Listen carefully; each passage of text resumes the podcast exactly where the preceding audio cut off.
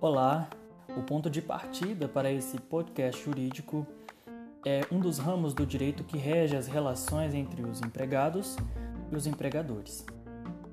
Nós estamos falando do direito do trabalho, que é o ponto que nós vamos começar a revisar. O direito do trabalho ele é regido por algumas normas. As principais são a Consolidação das Leis do Trabalho, a C L T e a Constituição. E esse direito do trabalho ele subdivide em algumas áreas, como o direito individual do trabalho, o direito coletivo, o direito público do trabalho. E é a partir do direito individual do trabalho que nós vamos iniciar o nosso bate-papo.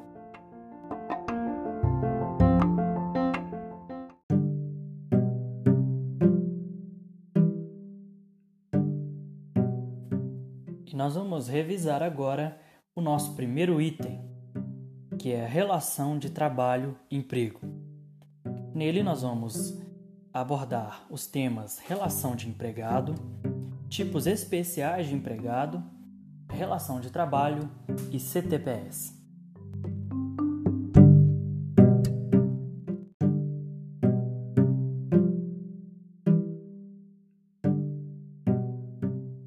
Então agora nós vamos revisar um dos pontos principais é, do direito do trabalho, que é a relação de emprego.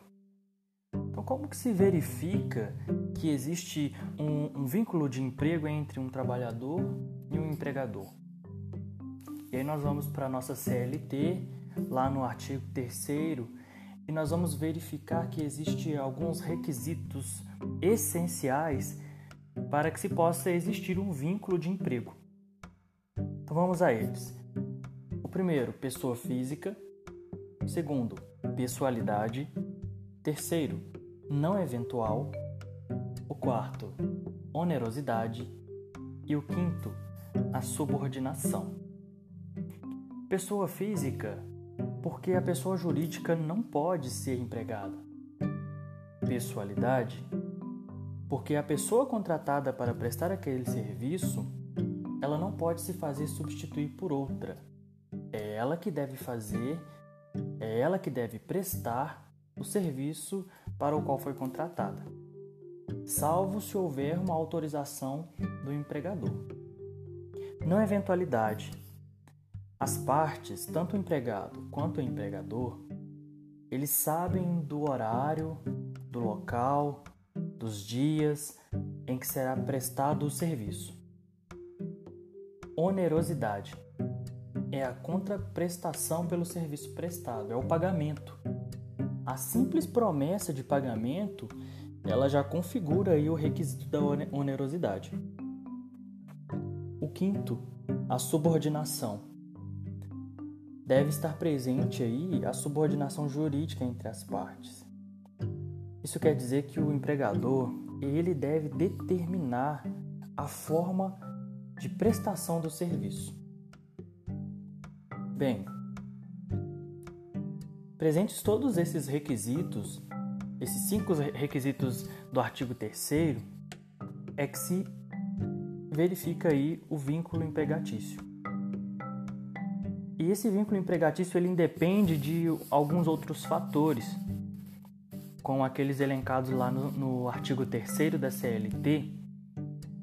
Por exemplo, se o trabalhador prestar o seu serviço de casa e não no estabelecimento, e não na empresa, ou do trabalhador ser policial militar. Mas o militar pode ser empregado? Ele pode ter um vínculo empregatício com uma empresa privada? Eu respondo para você que sim.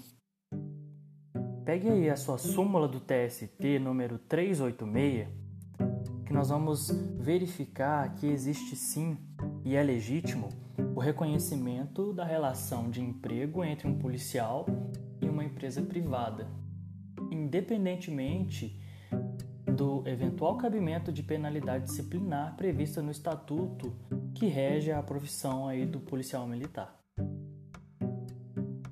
Ok? Bem, esse foi o primeiro ponto de revisão acompanhe os podcasts seguintes para que você possa é, revisar todos os conteúdos do direito do trabalho.